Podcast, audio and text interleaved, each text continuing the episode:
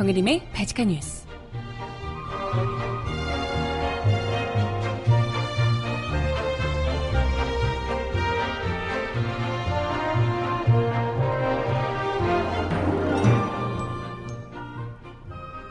여러분 안녕하세요. 바치카 뉴스 정혜림입니다.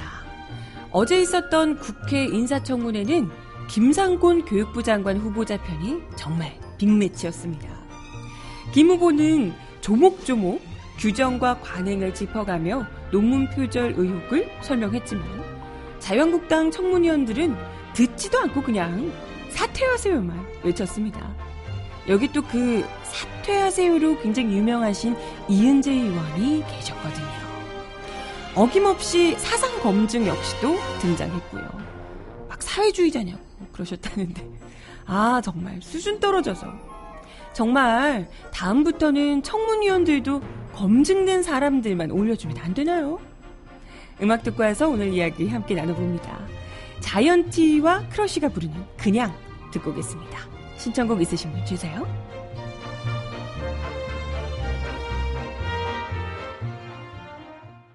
내가 안쓰러워 보여 인사하는 거라면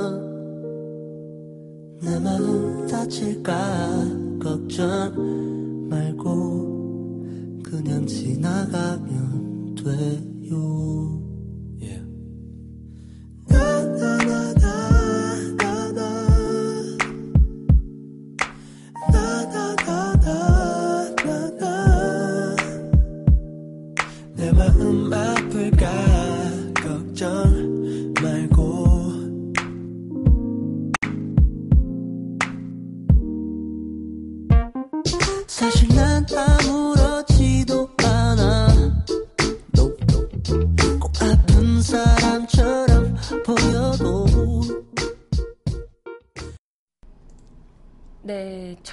첫 곡으로 자이언티와 크러쉬가 함께 부른 그냥 듣고 오셨습니다.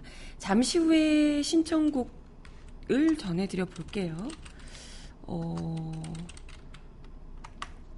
네, 신청해주신 노래들 제가 아직 다는 못 찾았는데요.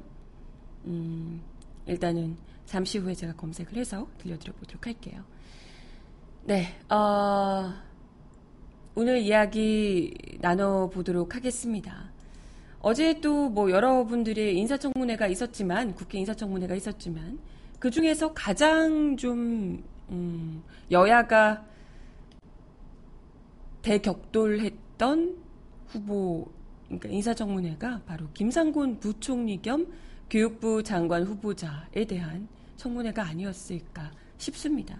거의 뭐 자유한국당 의원들이 굉장히 뭐 그러니까 이분들이 사실 이제 청문회라는 것이 의혹을 검증하기 위해서 나오는 것인데요. 그렇다면 기본적으로 태도가 이런 의혹이 있는데 이게 어떤 겁니까? 라고 이제 물어봐야 하는 거잖아요. 그리고 그거에 대한 대답을 듣고 납득이 가능한 부분이면 아 알겠다.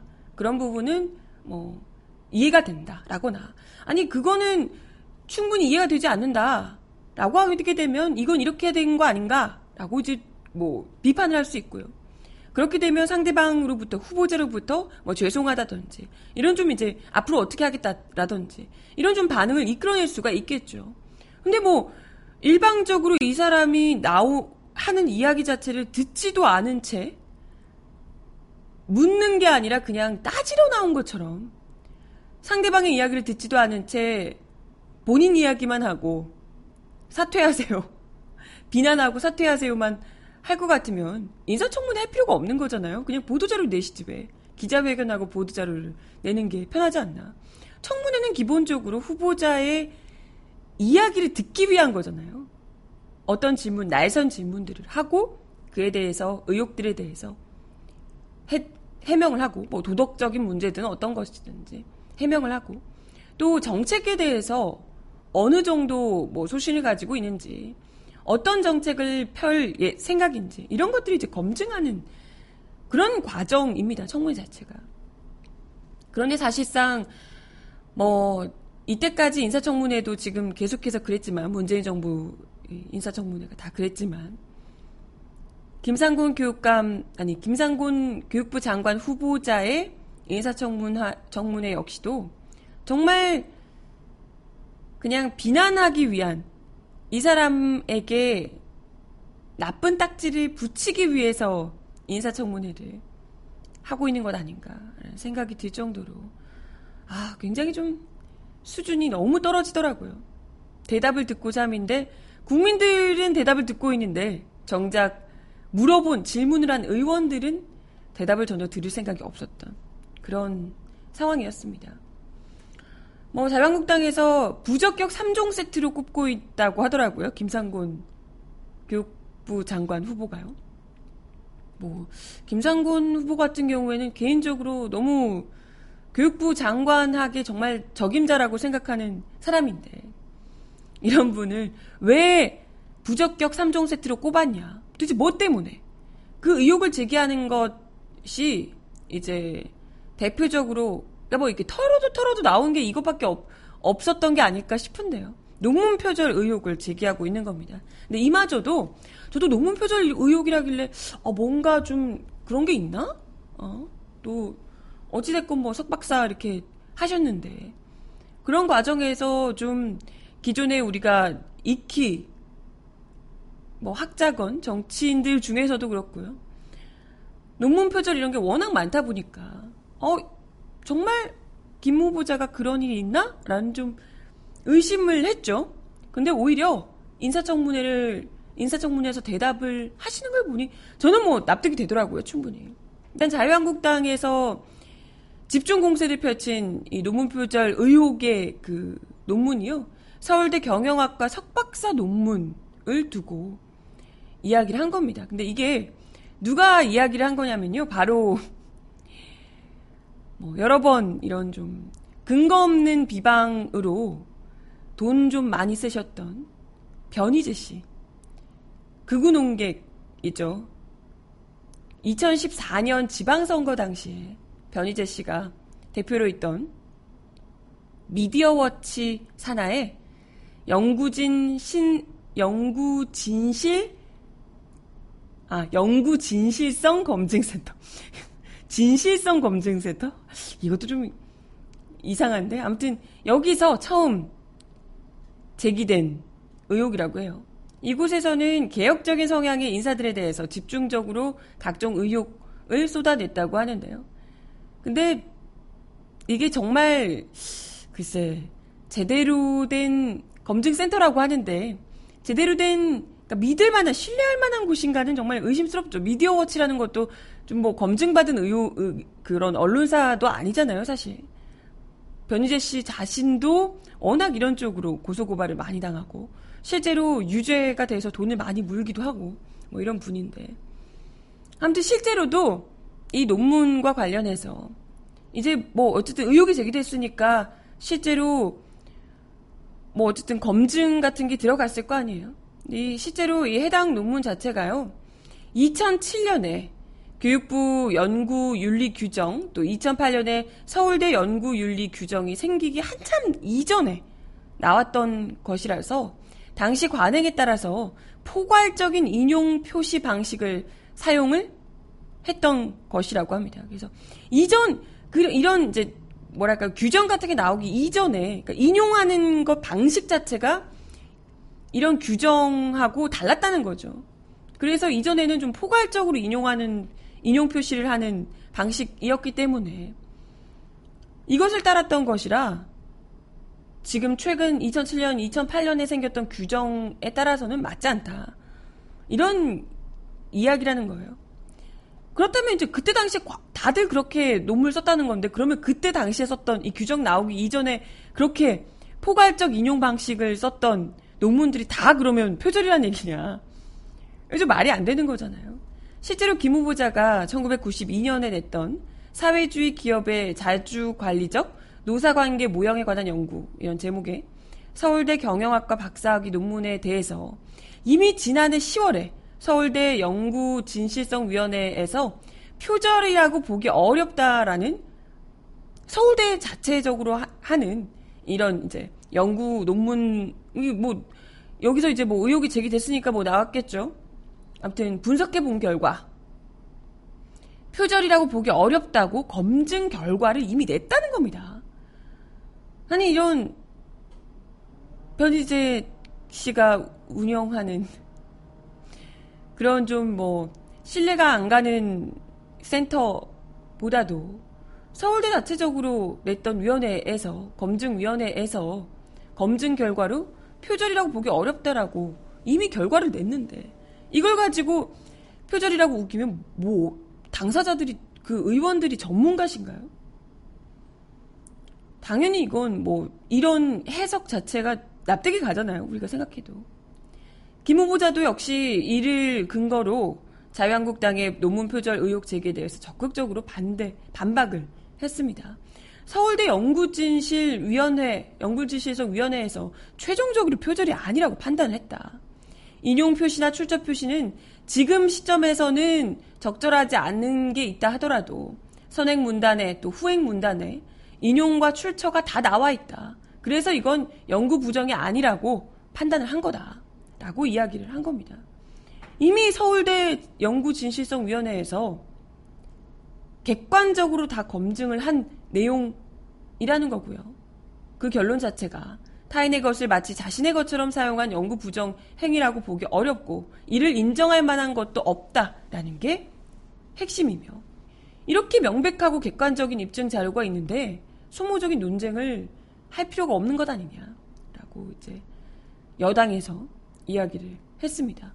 딱 이것만 봐도 아 그렇구나 납득이 가잖아요. 아 그러네.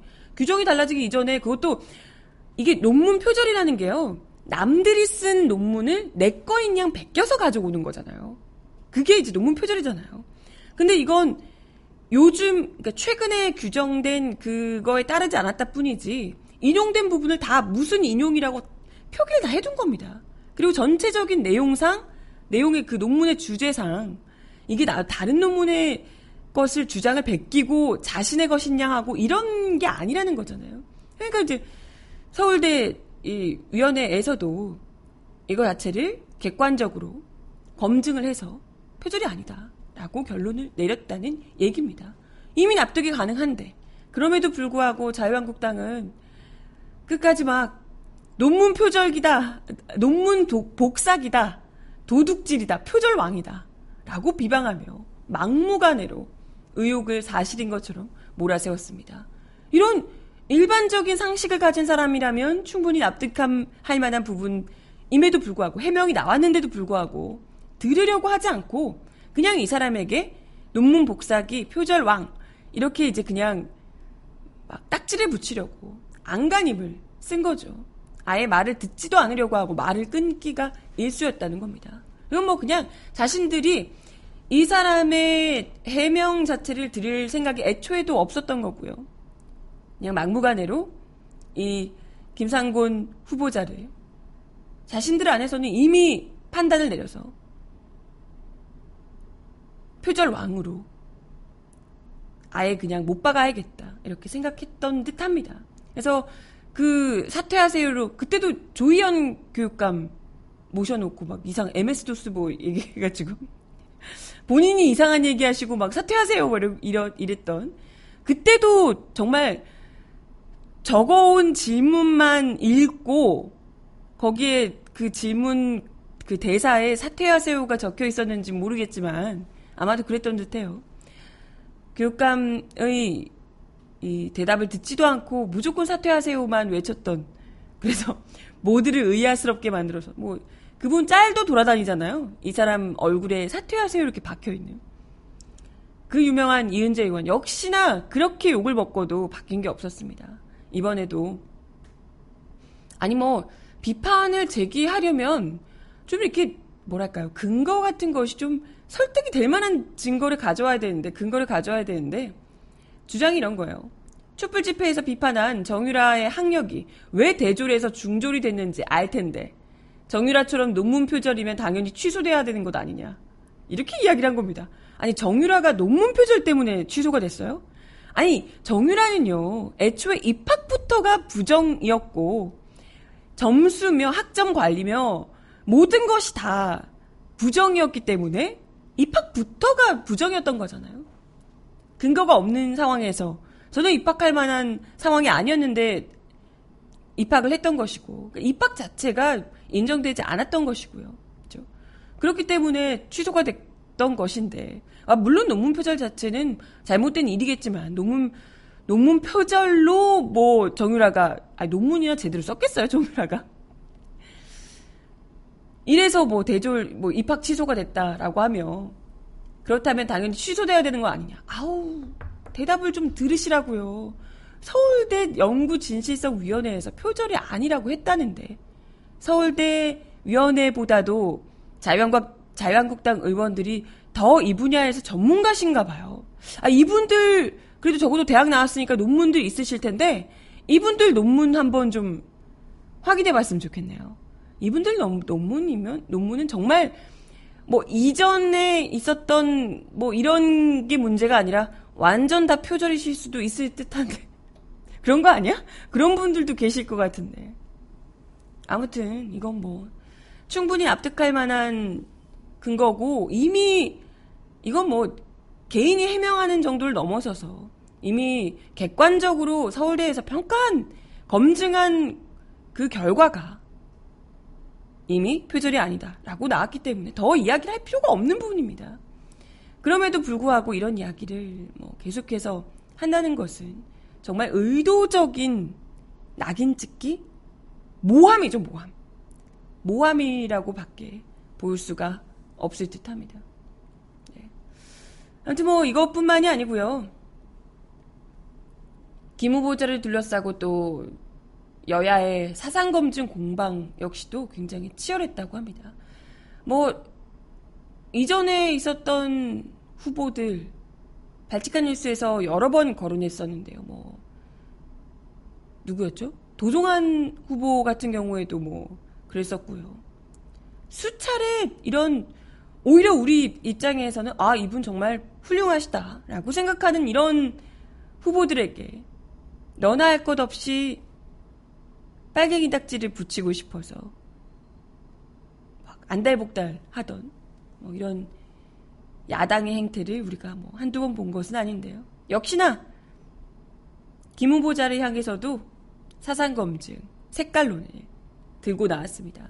한국 자유한국당 곽상도 의원, 김 후보자가 경기도 교육감 시절에 발간했던 5.18 계기 교육 교사 학습 자료를 보면 마르크스 혁명론을 소개한 부분이 있다라며 사회주의자 의혹을 제기해요. 사회주의자냐 이런 거요.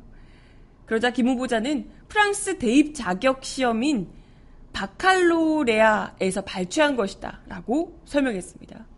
그렇다면 이분들은 프랑스가 사회주의 나라다 이런 건가요? 이건 뭐 프랑스 국가를 이거 프랑스 대입 자격 시험 대입 시험이에요.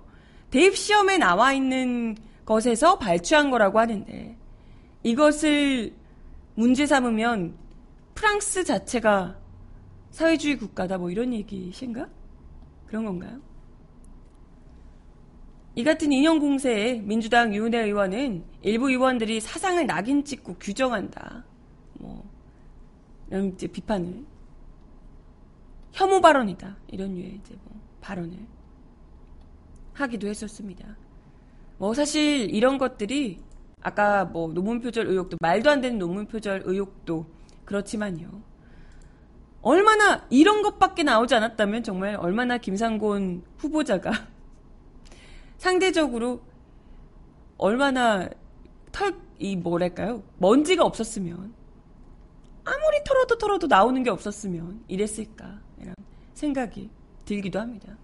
이 사실 다른 걸 다 떠나서 뭐 후보자는 사회주의자를 사회주의를 동결하냐, 아 동경하냐, 아니면 본인이 사회주의자라고 생각하냐? 뭐 이런 나는 사회주의자라고 솔직하게 얘기해야 된다. 뭐 이런 정말 질 떨어지는 질문만 계속해서 이어갔다고 하는데요. 이런 대, 대화를 하고 있는 수준 자체도 너무나도 저급한 것 아닌가 이런 생각이 들어요. 진짜 이 정도면 거의 마녀사냥 수준이 아닐까 싶기도 하고요. 아니 어찌됐건 공식적으로 우리나라 헌법이 천명한 양심의 자유에 아, 설령 이 사람이 사회주의자도 아니거니와 사회주의자면 뭐가 우리나라 이 자유민주주의 국가에서 뭐가 문제냐라는 거죠. 실질적으로. 근데 이걸 가지고 이게 뭐 법적으로 이전처럼 뭐 그래. 북한을 추종하냐? 이런 정도가 아니라서 어찌나 다행이냐 싶긴 합니다만은. 그래 북한은 적어도 우리나라의 적국이다 뭐 이렇게 이야기를 한다 쳐요. 어찌됐건 휴전 국가니까. 그런 문제라고 치지만 사회주의자다? 이런 부분은 좀 다를 수 있거든요. 어찌됐건 이것은 사실 뭐 김상곤 후보가 그렇다고 해서 사회주의자도 아니지만 사회주의자라면 마치 범법자인 것처럼 이렇게 표현하는 이런 발언 역시도 굉장히 자유한국당 의원들이 얼마나 이 나라 헌법에 대해서 제대로 인지하지 못하고 얼마나 천박한 사고방식을 가지고 있는지를 똑똑히 보여주는 게 아닐까 싶습니다. 아, 솔직히, 솔직히, 우리나라의 민주 진보 이런 진영에서 일하시는 분들, 이런 쪽에서 계시는 분들은 정말 아까 이야기했던 뭐 프랑스나 이런 나라들 있잖아요. 유럽 국가들의 말 그대로 무슨 사회당 같은 진보당, 진보 정당들 같은 데 대하면 굉장히 보수적인 수준이에요. 아시다시피. 이런 상황에서, 아, 그야말로, 정말, 사상의 자유, 표현의 자유, 양심의 자유, 자유민주주의 국가로서의 개인의 권리를 애초에 무시하는 듯한 이런 발언이 그것도 인사청문회에서 물어보는 것 자체가 아, 참 부끄러운 수준이다라는 것을 더더욱이 다시 확인하게 된 계기가 아니었을까 싶습니다. 제발 좀 인사청문회에서 후보자의 철학이나 정책 비전 이런 걸 좀 물어주시면 안 되겠습니까? 그잖아요. 김 후보자 같은 경우에는 경기교육감 시절에 무상급식 또 혁신학교를 이끌면서 사회적 지지를 받은 바 있습니다. 덕분에 여러 전국 여러 곳에서 대다수 곳에서 심지어 보수가 좀 이렇게 잡고 있는 지역들에서도 많은 곳에서 진보 교육감들이 당선되기도 했었죠. 그것도 지금 한창 화제가 되고 있는 외고 문제, 자사고 문제, 뭐 폐지하냐 마냐 뭐 이런 것들 있잖아요. 수능 개혁 이런 문제. 국민들이 정말 궁금해하는 문제가 많은데 이런 문제를 더 깊게 파고들지 못하고 말도 안 되는 이미 다 검증이 끝난 논문 표제를 문제를 가지고 질질질 끌질 않나. 뭐 이상한 사회주의자냐 뭐 십자가 밟게 하는 것도 아니고 사회주의자라고 얘기해 보세요. 뭐 이러고 있다 진짜. 이게 정말 인사청문회를 할 만한 수준인가? 묻지 않을 수가 없었습니다. 정말 아까 채팅창에서도 이야기하셨지만 이 정도면 정말 청문위원들의 뭐랄까요 자격을 좀 검증하고 청문위원으로 내보내야 되는 것 아닌가 이런 생각이 듭니다. 음악 하나 더 듣고 와서 이야기 이어가 볼게요. 우선 이 노래 먼저 듣고 오겠습니다. 미지의 노래 흔온이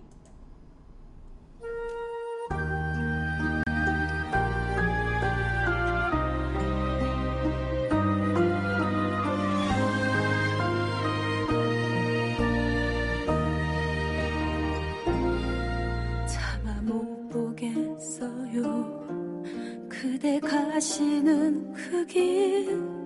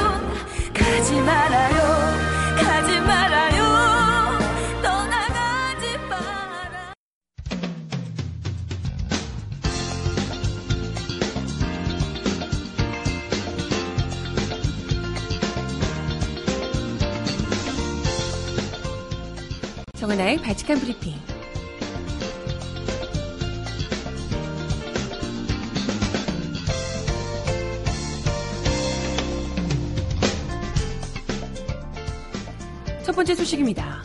내년도 최저임금 확정을 위한 노사 간 협상이 올해도 법정 심의 기간 내에 마무리되지 못했습니다. 최저임금위원회는 법정 심의 기한인 어제까지 최종 확정이 되지 못한 탓에 다음 달 3일 오후 3시 7차 전원회의를 5일에는 8차 전원회의를 열어 노사 간 협상을 이어갈 전망입니다. 최저임금위원회는 어제 오후 3시부터 정부 세종청사에서 6차 전원회의를 열었지만 합의를 도출하지 못했다고요. 하지만 5차 전원회의가 끝날 때까지 임금안을 내놓지 않았던 노동계와 사용자 측은 이날 회의에서 각각 임금안을 제시했습니다.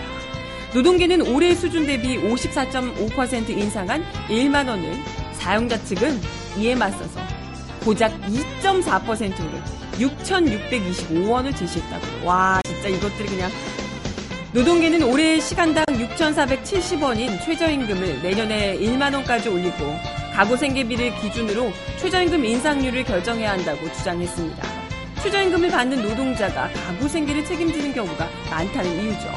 업종별 차등이 없는 최저임금 적용도 요구했습니다. 하지만 경영계는 영세자, 영세 자영업자와 소상공인들에게 부담을 줄 수 있다는 이유로 동결 내지 점진적 인상을 주장했습니다. 언제까지 영세자영업자와 소상공인 뒤에 숨어서 이건 이분들이 피해를 볼 만한 부분은 정부에서 또 이에 맞게 또 복지를 해야죠. 이분 너무 심한 피해를 입게 되지 않도록 정부에서 또 대책을 마련해야죠. 그거 말고 그거 말고 경영계에서 돈 많으신 분들이 억지로 이분들 뒤에 숨어서 이분들 핑계 삼아서 자신들이 최저임금을 최대한 올리지 않으려고 꼼수를 부리는 것 같다라는 생각만 듭니다. 고용노동부는 8월 5일까지 최저임금 고시를 해야 하는데요. 다만 이의제기 등에 소되는 기간을 고시 전 20일로 정하고 있어서 7월 16일까지 최종 합의가 이루어져야지 효력이 발생합니다.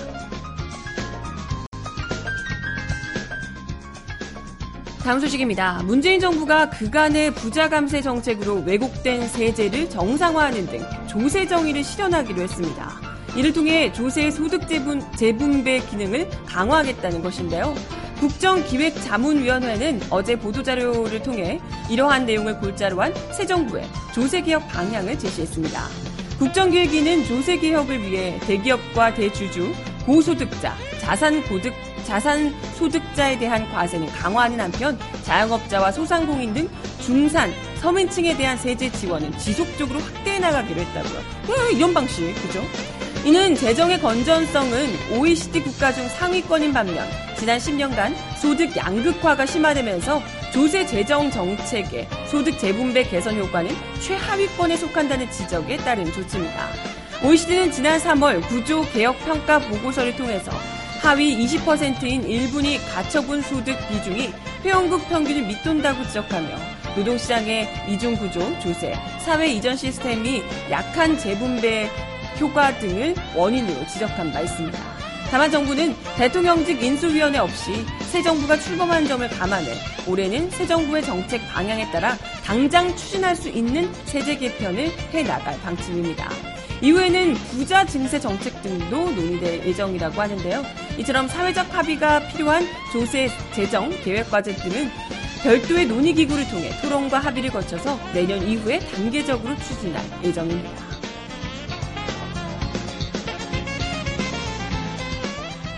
마지막 소식입니다. 군 당국이 송영무 국방부 장관 후보자 인사청문회를 앞두고 일부 군사기밀 자료가 유출됐다는 의혹과 관련해 조사에 착수한 것으로 알려졌습니다. 군 수사 당국의 한 관계자는 어제 송영무 후보자 인사청문회와 연관돼 최근 군사기밀 자료가 유출됐다는 의혹이 제기돼 조사를 시작했다고 밝혔습니다. 이 관계자는 조사 대상이 송영무 후보자 인사청문회와 관련된 자료에 한정된다고 할 수 없지만 최근 유출된 것으로 보이는 군사기밀 자료가 송 후보자 청문회와 연관돼 보인다고 말했습니다. 기밀 유출 의혹은 국방부의 지시에 따라 국군 기무사령부가 조사하고 있다고 하는데요.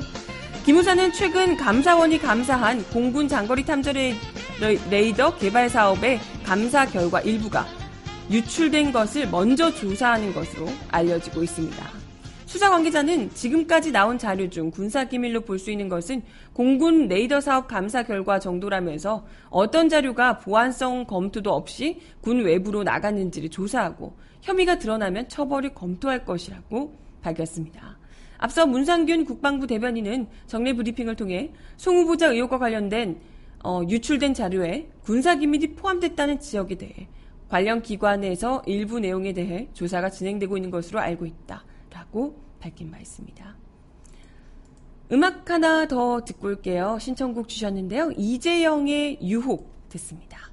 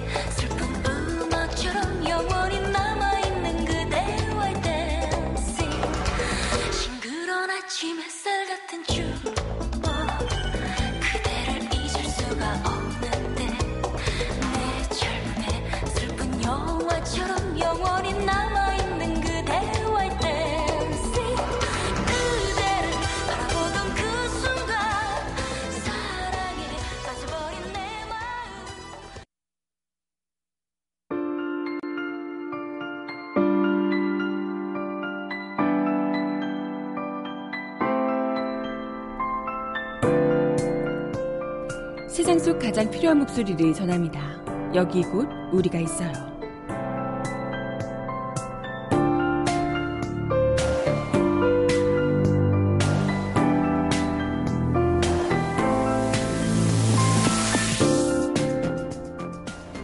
국가가 범한 과오에 대해 용서를 구한다.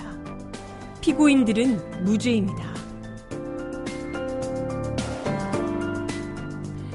서울중앙지법 제23 형사부는 이른바 김제 가족 간첩단 사건에 휘말려 국가보안법 위반 혐의로 기소돼 사형을 당한 고 최을호 씨와 징역 9년을 복역한 고 최낙전 씨에 대해 29일 어제 원심 판결을 파기하고 무죄를 선고했습니다.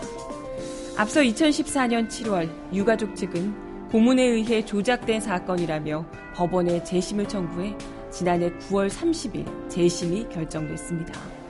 김제 가족 간첩단 사건은 전두환 정권 시절이었던 1982년 8월 전북 김제에서 농사를 짓던 최의로 씨가 16년 전에 북한에 납포됐다 돌아온 뒤 조카인 최낙전, 최낙교 씨를 간첩으로 포섭해서 국가 기밀을 수집해 북한에 보고하는 등 간첩 활동을 했다는 혐의로 기소된 사건입니다.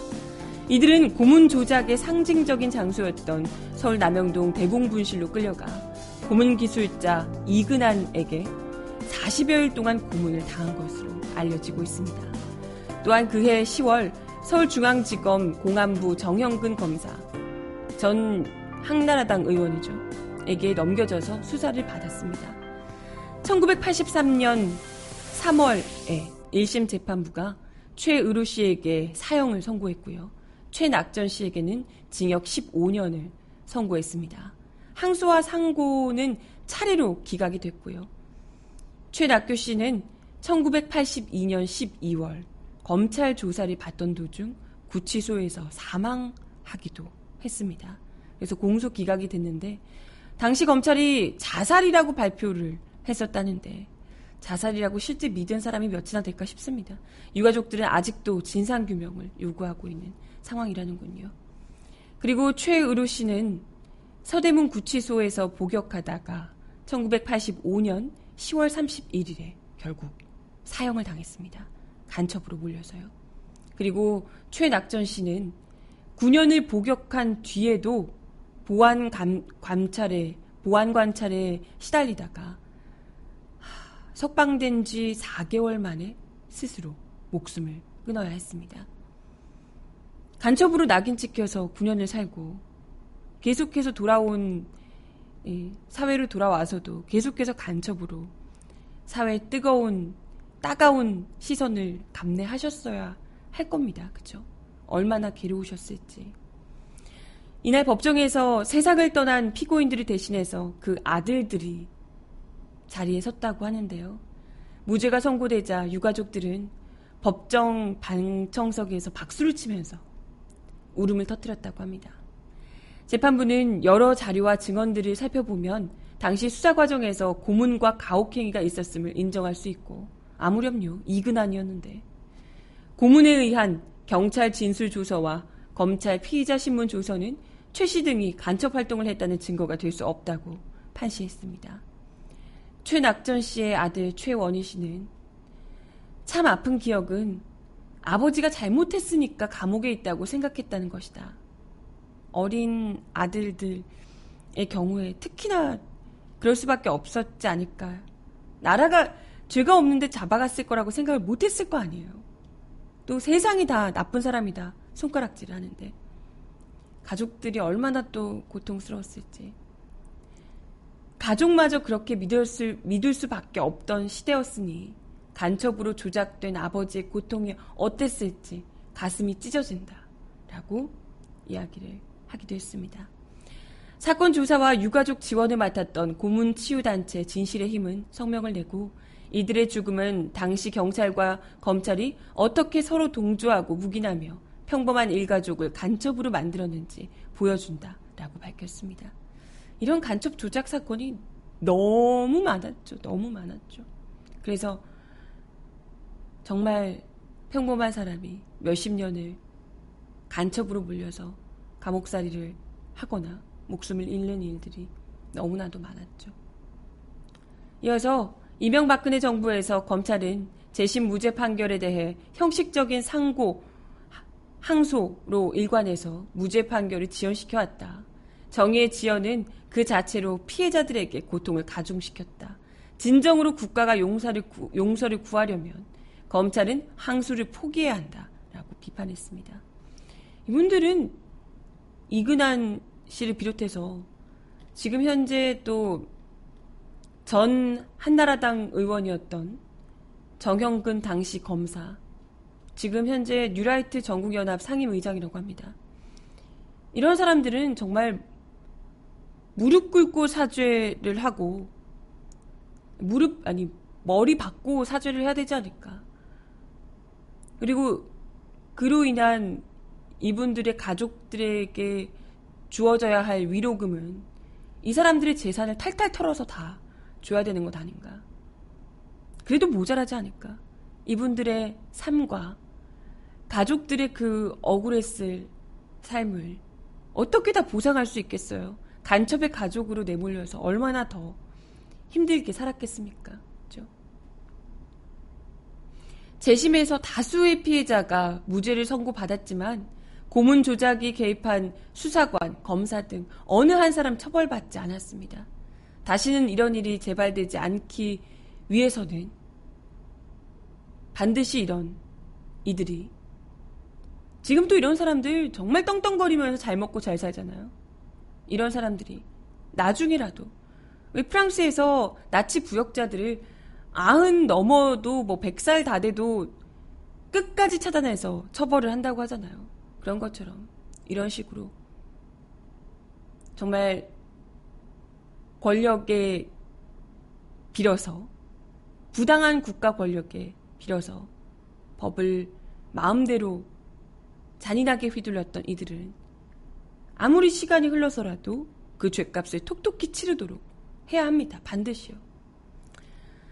아우, 참, 이제라도 다행이긴 하지만 너무나도 안타까운 사연이네요. 네, 아직도 무죄 판결을 다시 받지 못한 사례들이 또 있겠죠? 뭐 잘 모르지만 그러지 않을까 싶네요. 마지막 곡 전해드리면서 인사를 드리겠습니다. 정준일이 부르는, 부르는 미안해를 마지막 곡으로 가져왔어요. 마지막 곡으로 전해드리며 인사드릴게요.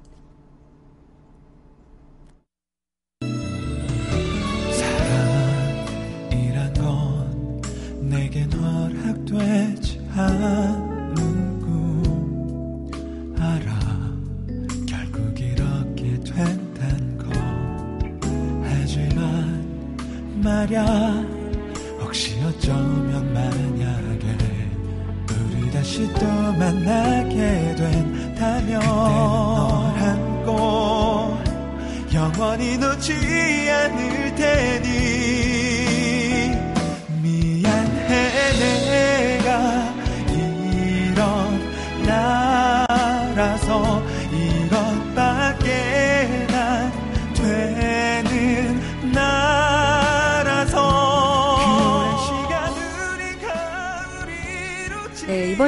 발칙한 뉴스 함께 해주셔서 감사합니다. 부디 이번 정권에서는 뭐 5년 동안이겠지만 빠듯할 수도 있겠지만 잘못된 과오들을 하나하나 바로 잡아가는 그런 정부가 되길 간절히 바랍니다. 지금 뭐 얼마 되지 않았는데도 굉장히 뭐 많이 기대하게 돼서요. 더 많이 큰 기대를 갖고 있습니다. 아무튼 어, 기대를 가지고 주말도 많이 덥대요. 다들 든든하게 보양식 좀 챙겨 드시고 건강 잘 챙기시길 바랄게요. 바칙한 뉴스는 다음 주 월요일 날 다시 오겠습니다. 여러분 좋은 주말 보내세요. 안녕. 못해 이것밖에 난 할 수 없잖아 그 오랜 시간 우